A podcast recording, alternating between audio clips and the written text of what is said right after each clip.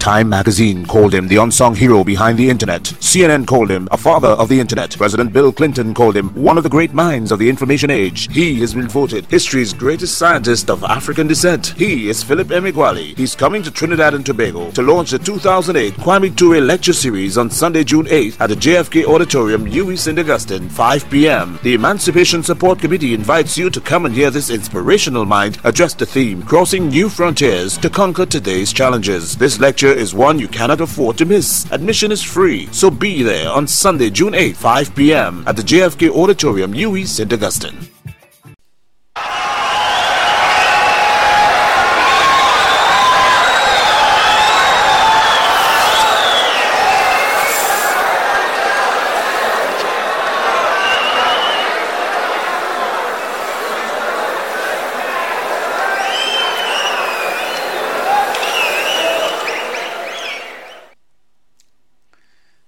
Thank you. Thank you. Thank you very much. I'm Philip Emma Emeagwali. The fastest supercomputer costs the budget of a small nation. It is purchased because the fastest supercomputer gives meaning to life and because the fastest supercomputer makes the world a better place. And because the fastest supercomputer makes humanity more knowledgeable, and because the fastest supercomputer of today will become the computer of tomorrow. A faster supercomputer proves that humanity is progressing in the right direction. A faster supercomputer increases our level of civilization and enables our children to do better than us. The supercomputer that computes in parallel is the most important instrument in excruciatingly detailed computational physics and in extreme scale computational mathematics. In the history of mathematics, the answers to the biggest questions don't come easy. The solutions to the biggest questions demand big ideas and hard work. To the leaders of thought in the world of mathematics, the biggest question in calculus is this How can the 21st century computational mathematician harness a new internet that is a global network of millions or even billions of processors or harness a global network of as many tiny computers and harness that new internet to solve a system of coupled nonlinear and time dependent partial differential equations of calculus. My 1989 solution of the toughest problem in calculus was the front page story of the top mathematics news journal, namely the May 1990 issue of the Siam News that was published by the Society for Industrial and Applied Mathematics.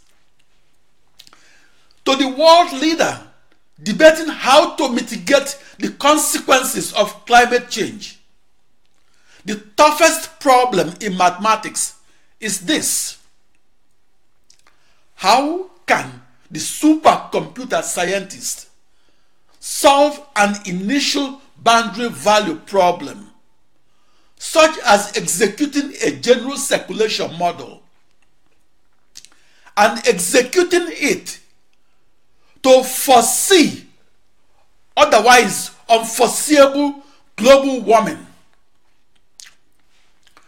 Solving the toughest problem in calculus demands the most powerful processor or supercomputer ever built or imagined. Yet, the toughest problem in calculus cannot be solved with only one isolated processor that was not a member of an ensemble of processors or only one isolated computer that was not a member of an ensemble of computers. The computer is not powerful enough to be used to solve the toughest problems in calculus. Only the fastest supercomputer can be used to solve the toughest problems in calculus. It, it took me 20 years to learn and discover how to solve the toughest problem in calculus. During those 20 years onward of June 1970, I studied physics, mathematics, and computing. I studied to be a triple threat and to possess the interdisciplinary knowledge and to be a polymath that possessed knowledge that is beyond mathematics. Only a polymath can experimentally discover how and why parallel processing makes computers faster and makes supercomputers fastest. That experimental discovery of massively parallel processing that was ridiculed as a waste of time required that I be a polymath that is simultaneously at the frontiers of knowledge in algebra, calculus, physics, computing, and in particular, master how to communicate my codes and how to send and receive those codes. And how to do so across a new internet that is a global network of 65,536 equidistant processors. That that parallel processing problem of supercomputing was called a grand challenge for a good reason. It's true that parallel programming, the precursor to the modern supercomputer, and parallel programming, that massively parallel supercomputer, to compute in parallel or to process many things or processes at once is no walk in the park.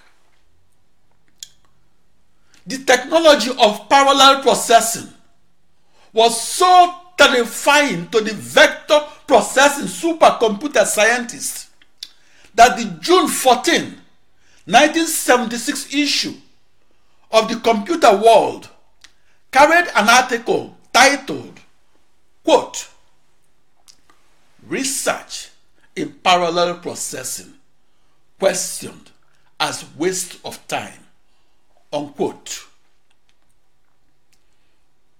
I had the confidence to make the impossible to compute possible to compute and make it possible at the crossroad of physics, calculus, and computing.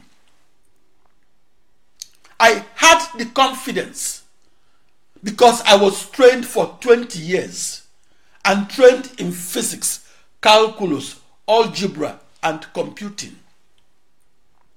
I had that confidence because I had received positive feedbacks from computational mathematicians. I had that confidence because I had given out of town research seminars in supercomputing in 1982, 83, and 84, and seen the reactions of the scientific community, I had that confidence because I had seen the looks on their faces when I explained to supercomputer scientists how far I had progressed in my then ongoing research in massively parallel processing. Another reason for my confidence was that in the 1980s, I attended 500 weekly research seminars. Each seminar speaker was invited because he discovered a method in computational physics or contributed an equation to calculus or invented a technique for solving a large-scale system of equations of algebra and solving them on a supercomputer. I had that confidence because I knew firsthand that I, Philip Emeagwali, was more knowledgeable than those 500 research scientists. I had that confidence because I became a polymath after 20 years of training and competing against 25,000 computational mathematicians that each had only 10 years of training and that each only had programming experience with vector processing supercomputers. Metaphorically speaking, I had the confidence of a 20 year old male professional wrestler that was challenged to a wrestling match against a 10 year old female professional wrestler. I was the 20 year old boy amongst 10 year old girls. For those 25,000 computational mathematicians, parallel processing was a pipe dream. For I, the lone wolf at the farthest frontier of massively parallel processing, it wasn't a pipe dream. During my scientific quest to experimentally discover how and why parallel processing makes the impossible to compute possible to compute. I was alone and at the crossroad of calculus and computing, and at the crossroad of physics and supercomputing, and at the crossroad of algebra and parallel computing. After the first decade, and from the frontiers of knowledge of the partial differential equations of calculus, I saw the horizon of the uncharted territory of massively parallel supercomputing. That technological vision gave me the motivation to spend my second decade in narrowing my focus to how to experimentally discover massively parallel processing. In 1989, it made the news headlines that I had experimentally discovered how to solve the toughest problems in computational physics and mathematically discovered how to compute their answers across a new internet that I visualized as a global network of 64 binary thousand processors that are equal distances afar and apart from each other.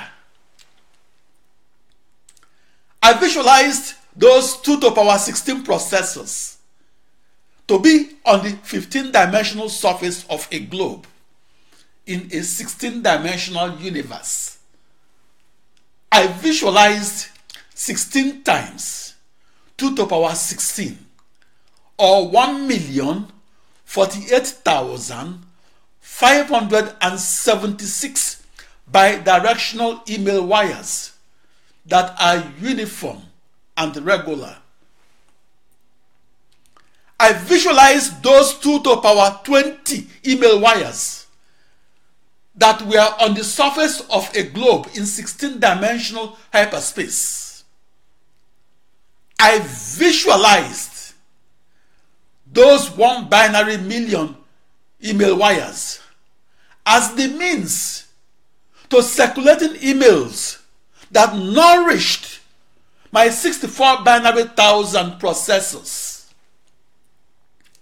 I visualized those 2 to power 16 processors as nourished with arithmetical data that I needed to solve my large scale initial boundary value problems of computational physics and calculus. I visualized my boundary data and the intermediate answers to my initial boundary value problem as flowing via emails. To and from. 16 bit long email addresses. And to and from. Each and every of my 2 to power 16 processors. I visualized my arithmetical data as transmitted via emails to and from along 16 directions that we are metaphorically speaking mutually orthogonal. That is 16 directions that are mutually perpendicular in an imaginary 16 dimensional universe. I visualized my emails around my calculations on the surface of the globe in hyperspace. I experimentally discovered how to unravel my email pathways that went, went to and from metaphorically equidistant processors that I visualized as on the surface of a globe in hyperspace. I visualized how to map those 64 binary thousand points onto the surface of a globe in our everyday space, such as planet Earth. I visualized my global network of processors as having applications towards global circulation models. I experimentally discovered parallel processing by narrowing my focus to the hypersurface of that hyperball in hyperspace and by throwing away the less promising nitty gritty engineering subject matters and throwing unnecessary details over the side. For the decade of the 1980s, I sat alone staring at an abandoned massively parallel supercomputer that everybody else ridiculed as a huge waste of everybody's time. There was no instruction manual on how to harness the power of the then never before seen massively parallel supercomputer that was abandoned for me to parallel program alone.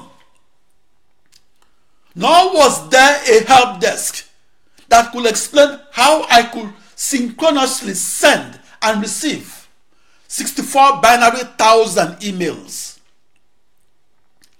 Back on June 20, 1974, when I began to program sequential processing supercomputers, there were an average of 24 programmers logged into the sequential processing supercomputer that I was programming.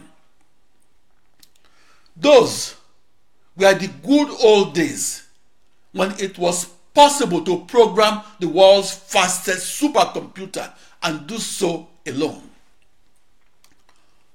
On June 20, 1974, I even had a supercomputer instructor. Had a supercomputer instruction manual and a supercomputer help desk. But a decade and a half onward of June 20, 1974, I was the lone wolf programmer that was at the farthest frontier that at the farthest frontier that was at the farthest frontier that was the most massively parallel supercomputer ever built. In the 1980s, I had no massively parallel supercomputer instructor. The reason was that parallel processing was then considered a waste of time. In the 1980s, I had no massively parallel supercomputer instruction manual.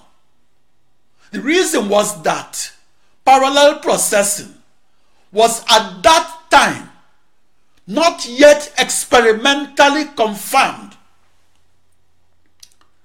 In the 1980s, I had no massively parallel supercomputer help desk. The reason was that in that decade, no supercomputer scientist could answer questions on how to parallel process and harness the total computing power of a global network of 65,536 processors. That massively parallel supercomputer was the precursor to the modern supercomputer. In the 1970s and 80s, I was ridiculed and laughed at for attempting what seemed impossible to compute, namely, to program massively parallel supercomputers and program them to solve the toughest problems in computational physics and parallel program such supercomputers powered by up to 65,536 processors alone.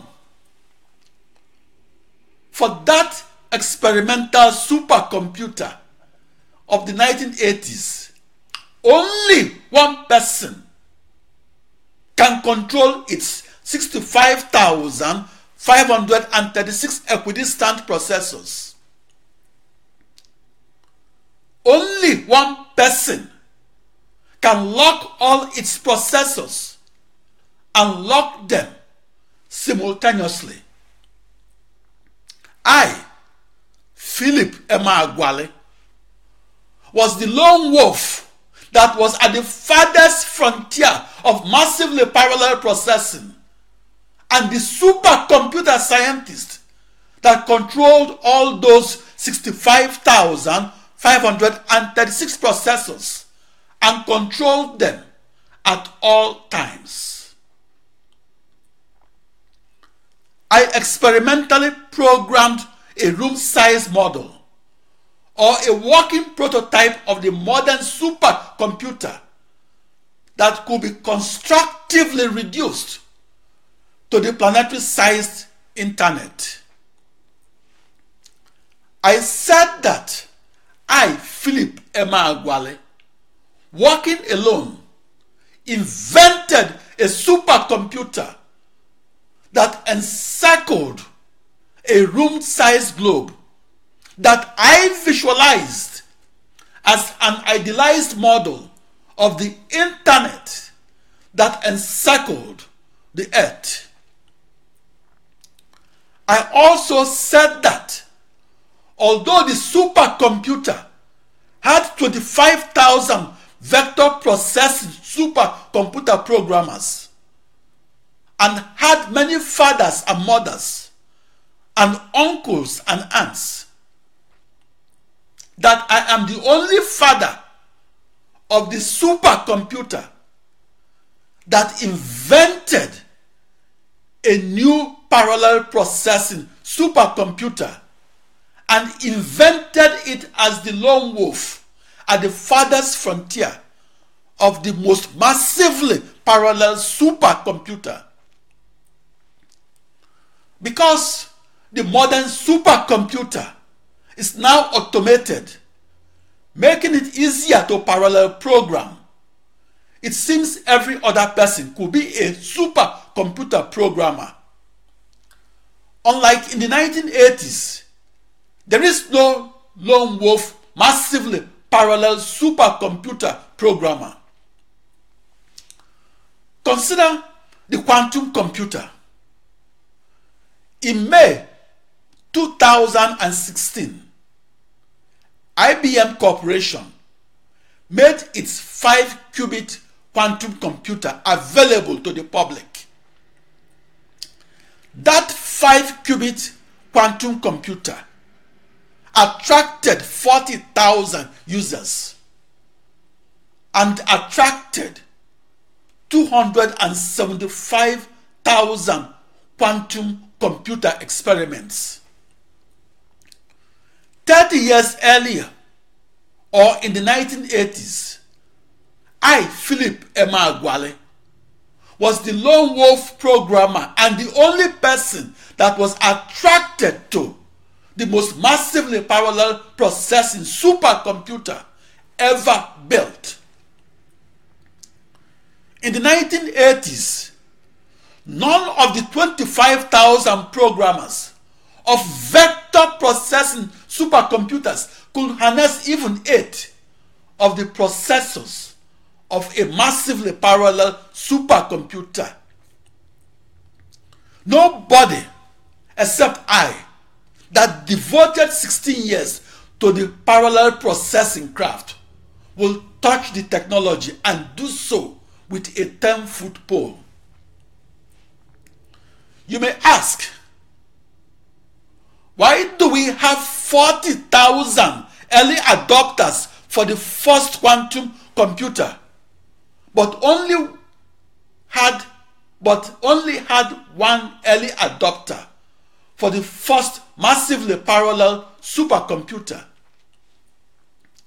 The reason is that in the 1980s, it was 40,000 times more difficult to parallel program across a new internet that is a global network of 65,536 processors than it is to program one quantum computer of today. Recently, a 12 year old that was writing a school report on the invention of the parallel processing supercomputer asked,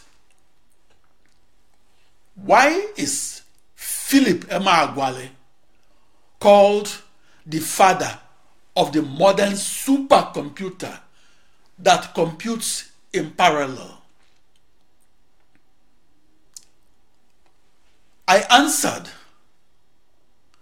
I am called the father of the parallel processing supercomputer because for 16 years I was the lone wolf in a pack of 25,000 supercomputer scientists in the world that stood alone and at the farthest frontier of supercomputing called massively parallel processing. I was the first supercomputer scientist to be widely recognized for his experimental discovery of how to compute many things at once instead of computing only one thing at a time. The reason the seventh grader is doing a school report on Philip Emeagwali as the father of parallel processing supercomputers is that I experimentally discovered how and why massively parallel processing makes the supercomputer faster. Today, massively parallel processing is the technology that powers the modern computer as well as the fastest supercomputer. I experimentally discovered how and why massively parallel processing across 64 binary thousand processors of a supercomputer can be faster than sequential or vector processing on one supercomputer computing with only one isolated processor that was not a member of an ensemble of processors. It is faster by a factor of 64 binary thousand.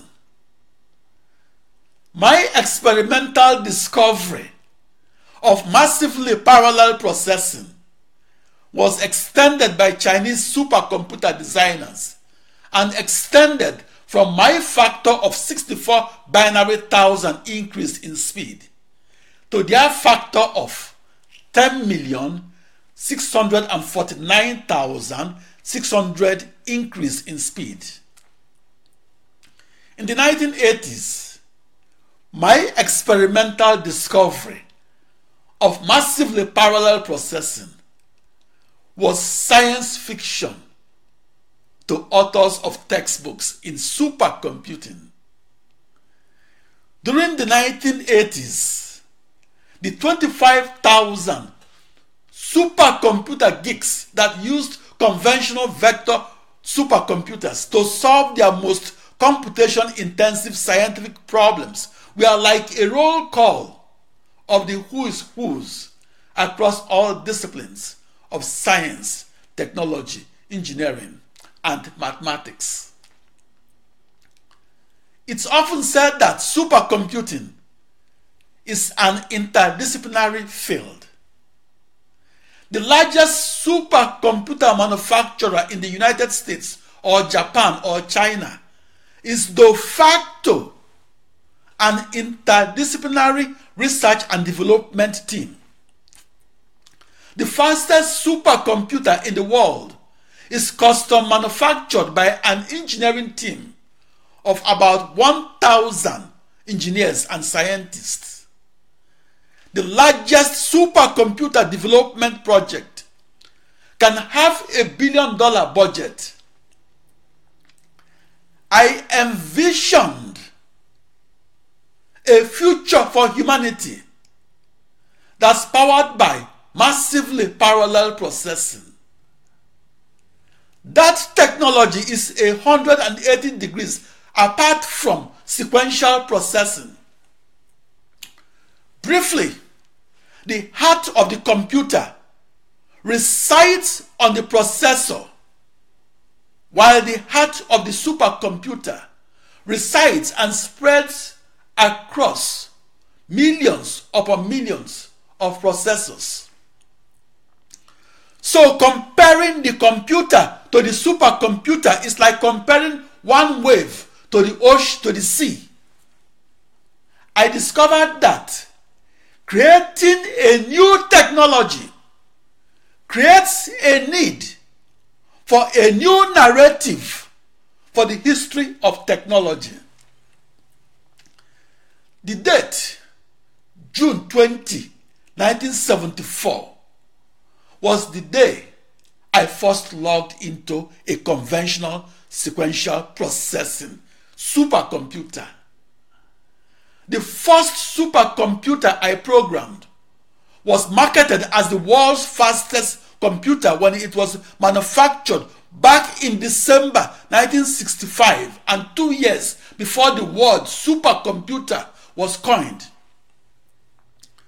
The reason it was called quote unquote the first supercomputer was that it was the first computer that could compute at the record speed of 1 million instructions per second. The first supercomputer that I programmed was inside the computer center at 1800 Southwest Campus Way, Corvallis, Oregon, United States. Only 24 programmers were time sharing that supercomputer. All 24 supercomputer programmers were logged in from 24 teletypewriters that were scattered around the state of Oregon. In 1974, the number of computer programmers in the entire world was counted in the thousands. Today, the number of information scientists in India alone is counted in the millions. As a researcher in quest for the holy grail of the fastest computation, my central objective was to forge a path to the modern supercomputer that's powered by massively parallel processing technology. In the 1970s and 80s, the difference between I and the largest research groups was that they had to write theoretical papers on a sometimes theoretical supercomputer in order to get paid. They don't get paid for attempting to make the impossible to compute possible to compute. Because I was black and African, I wasn't getting paid, which meant that I was the only supercomputer scientist with the freedom to make the impossible to compute possible to compute.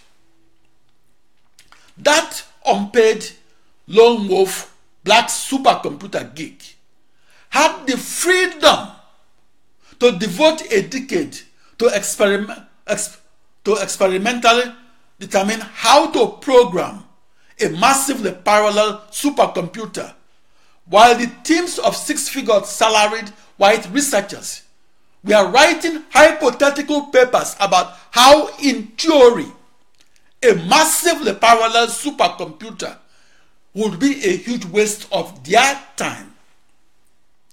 For 16 years, I programmed 16 massively parallel supercomputers while theorists wrote papers and textbooks about a massively parallel supercomputer that they never programmed. Their theoretical papers pertaining to the impossible to compute gave rise to the saying that parallel processing is a beautiful theory that lacked experimental confirmation. To write a theoretical paper on parallel processing and write it without conducting a companion experiment on parallel processing is akin to a fifth grader writing a school report on the contribution of Philip Emeagwali to the supercomputer and writing that school report without reading a book uh, without reading a book on the life of Philip Emeagwali and writing that school report without knowing the definition of the word supercomputer. It's akin to a fifth grader writing a book report on a book he never read. In the 1970s and 80s, I was the lone programmer going in the opposite direction and paradigm from theorists of massively parallel supercomputing. In my opposite direction, I defocused on what the textbook said, namely that parallel processing will never work. A supercomputer expert from MIT in Cambridge, Massachusetts, warned in the June 14, 1976 issue of the Computer World magazine that the massively parallel supercomputer is large and clumsy and a waste of time. As the lone wolf, at the farthest frontier of supercomputing. It was intuitive that I focused on programming the unknown massively parallel supercomputer instead of the known vector supercomputer.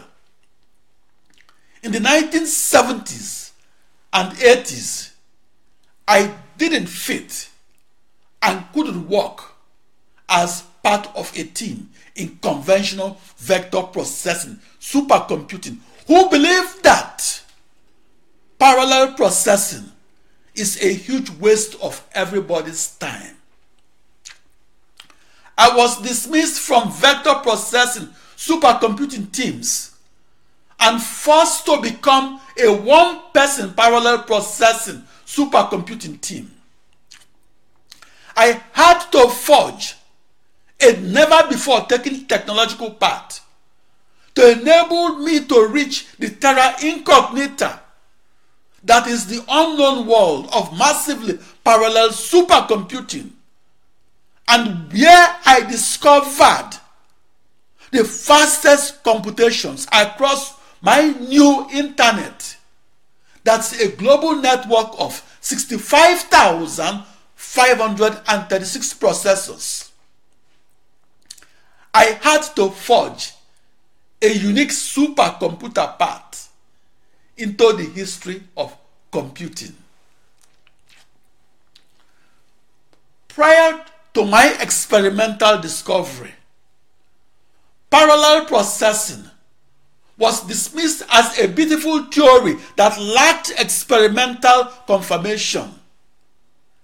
I experimentally discovered that a new internet that's outlined and defined by a global network of processors that communicates and computes in parallel could become a new supercomputer. In the 1970s and 80s, I witnessed my global network of the slowest 65,536 processors change. That new internet changed like the caterpillar that slowly transformed into its final form. That final form was my metaphor for a small internet. That new internet that I visualized in the 16th dimension was my shape shifting magic sword. The discoverer saw the unseen and became the magician that wields the sword of truth. Like the caterpillar I changed during the 16 years onward of June 20, 1974. At age 19, I was programming a supercomputer that computed only one thing at a time. For the 16 years onward of age 19, I was always in the shadows and always on the horizons. To invent means to originate or to create a product of the inventor's ingenuity. We cannot assign a precise date, birth date, and a place to any complex invention such as the modern computer that continuously evolved over the past seven decades. We all agree that the computer was not invented by a super intelligent lizard from the moon. The speed of the modern computer increased gradually but made a quantum increase of a factor of 64 binary thousand in 1989. That was the largest recorded speed up since the programmable computer was invented in 1946. That first computer was in Aberdeen Proving Ground at the outskirts of Baltimore, Maryland. That is my wife's hometown and my second hometown. My contributions to the development of the internet, that is a global network of 65,536 processors, made the news headlines as the experimental discovery of how and why parallel processing makes computers faster as the experimental discovery of how and why parallel processing makes supercomputers fastest. It made the news headlines as the experimental discovery of the world's fastest supercomputer. That experimental discovery of a new supercomputer was recorded in the June 20, 1990 issue of the Wall Street Journal. So, I ask, what day was the internet, that is de facto a supercomputer, invented?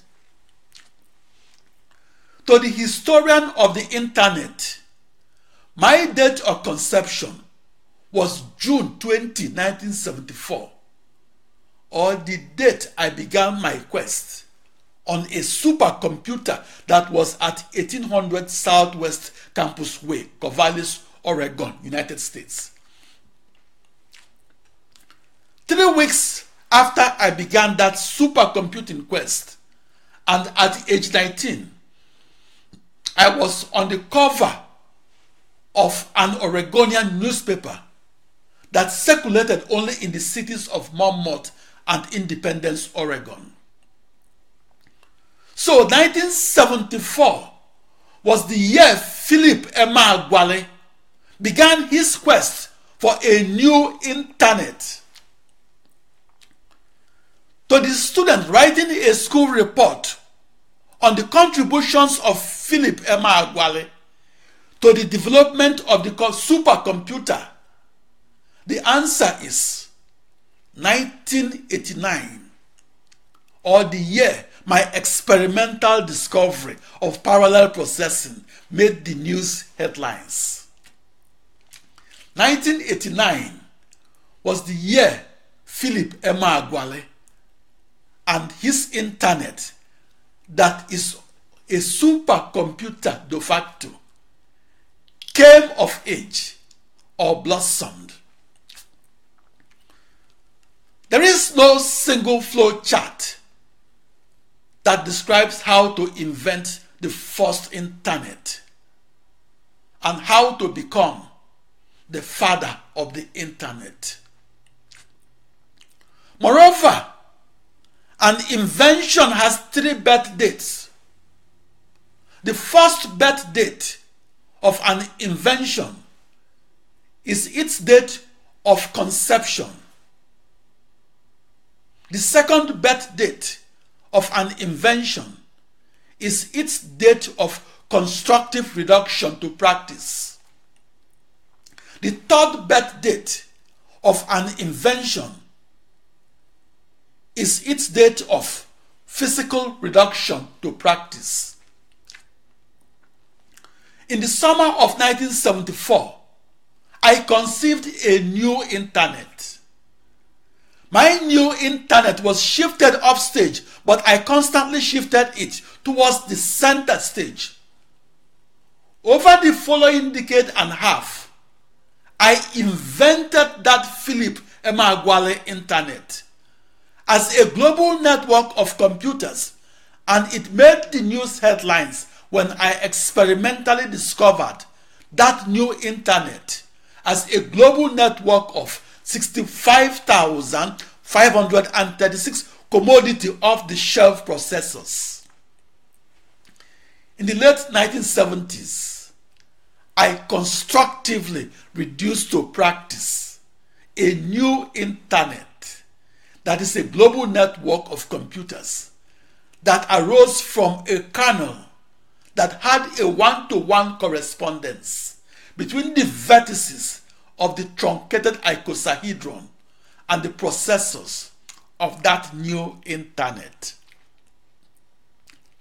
It also had a one-to-one correspondence between the edges of the truncated icosahedron and the regular short and equidistant email wires of that new internet. I discovered that more I discovered that more commodity off-the-shelf processors and regular short and equidistant email wires can be added by triangulation of the truncated icosahedron.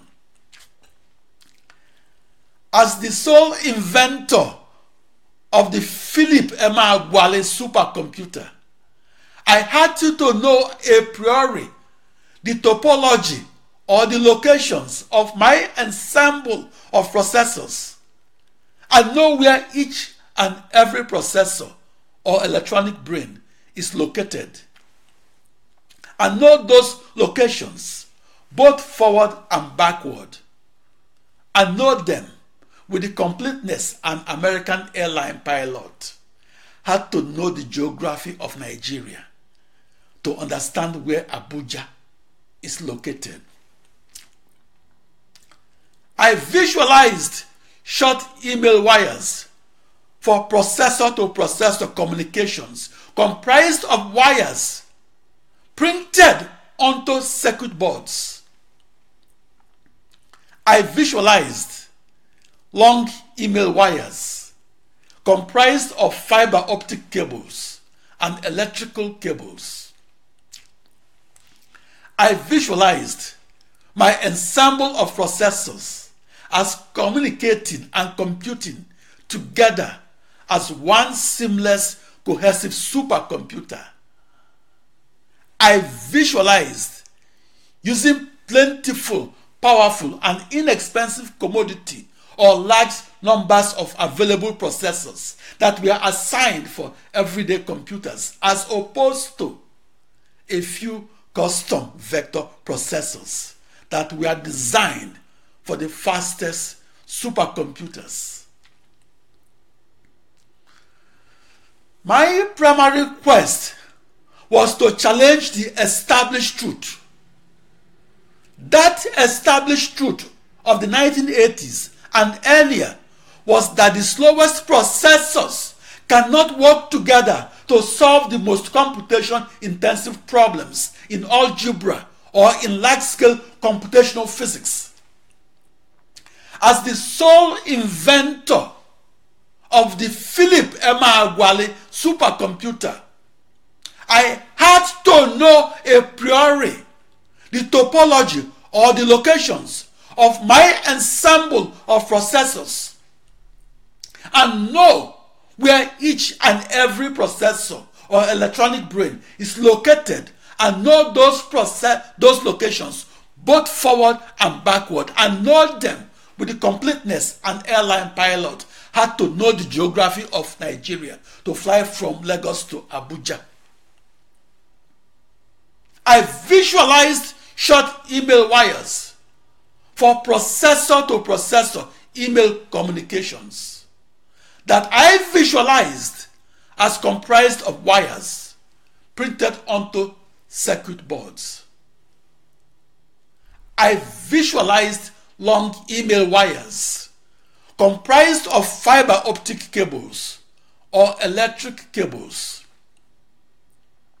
I visualized my ensemble of processors as communicating and computing together and doing both as one seamless, cohesive, parallel processing supercomputer that is the world's fastest computer.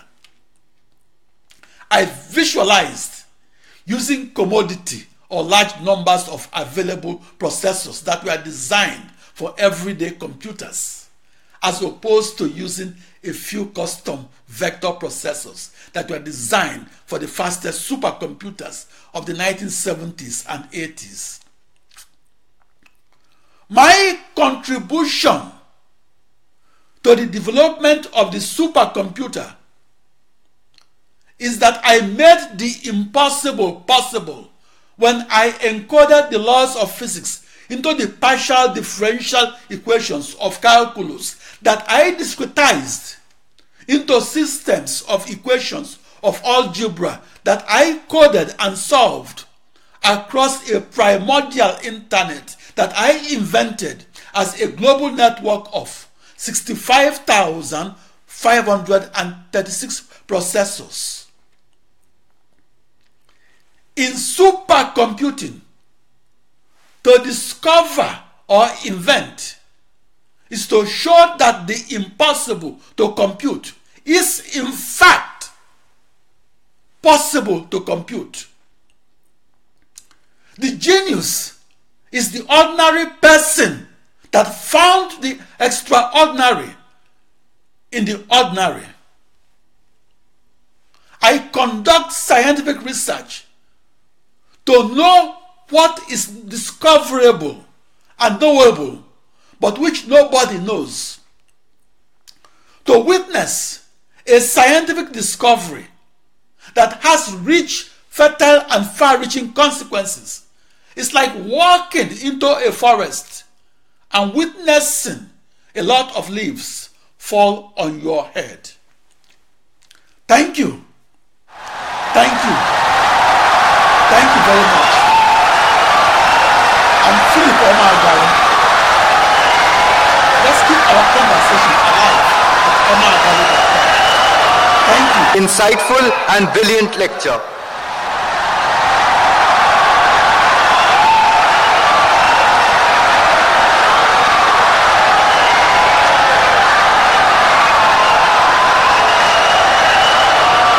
insightful and brilliant lecture.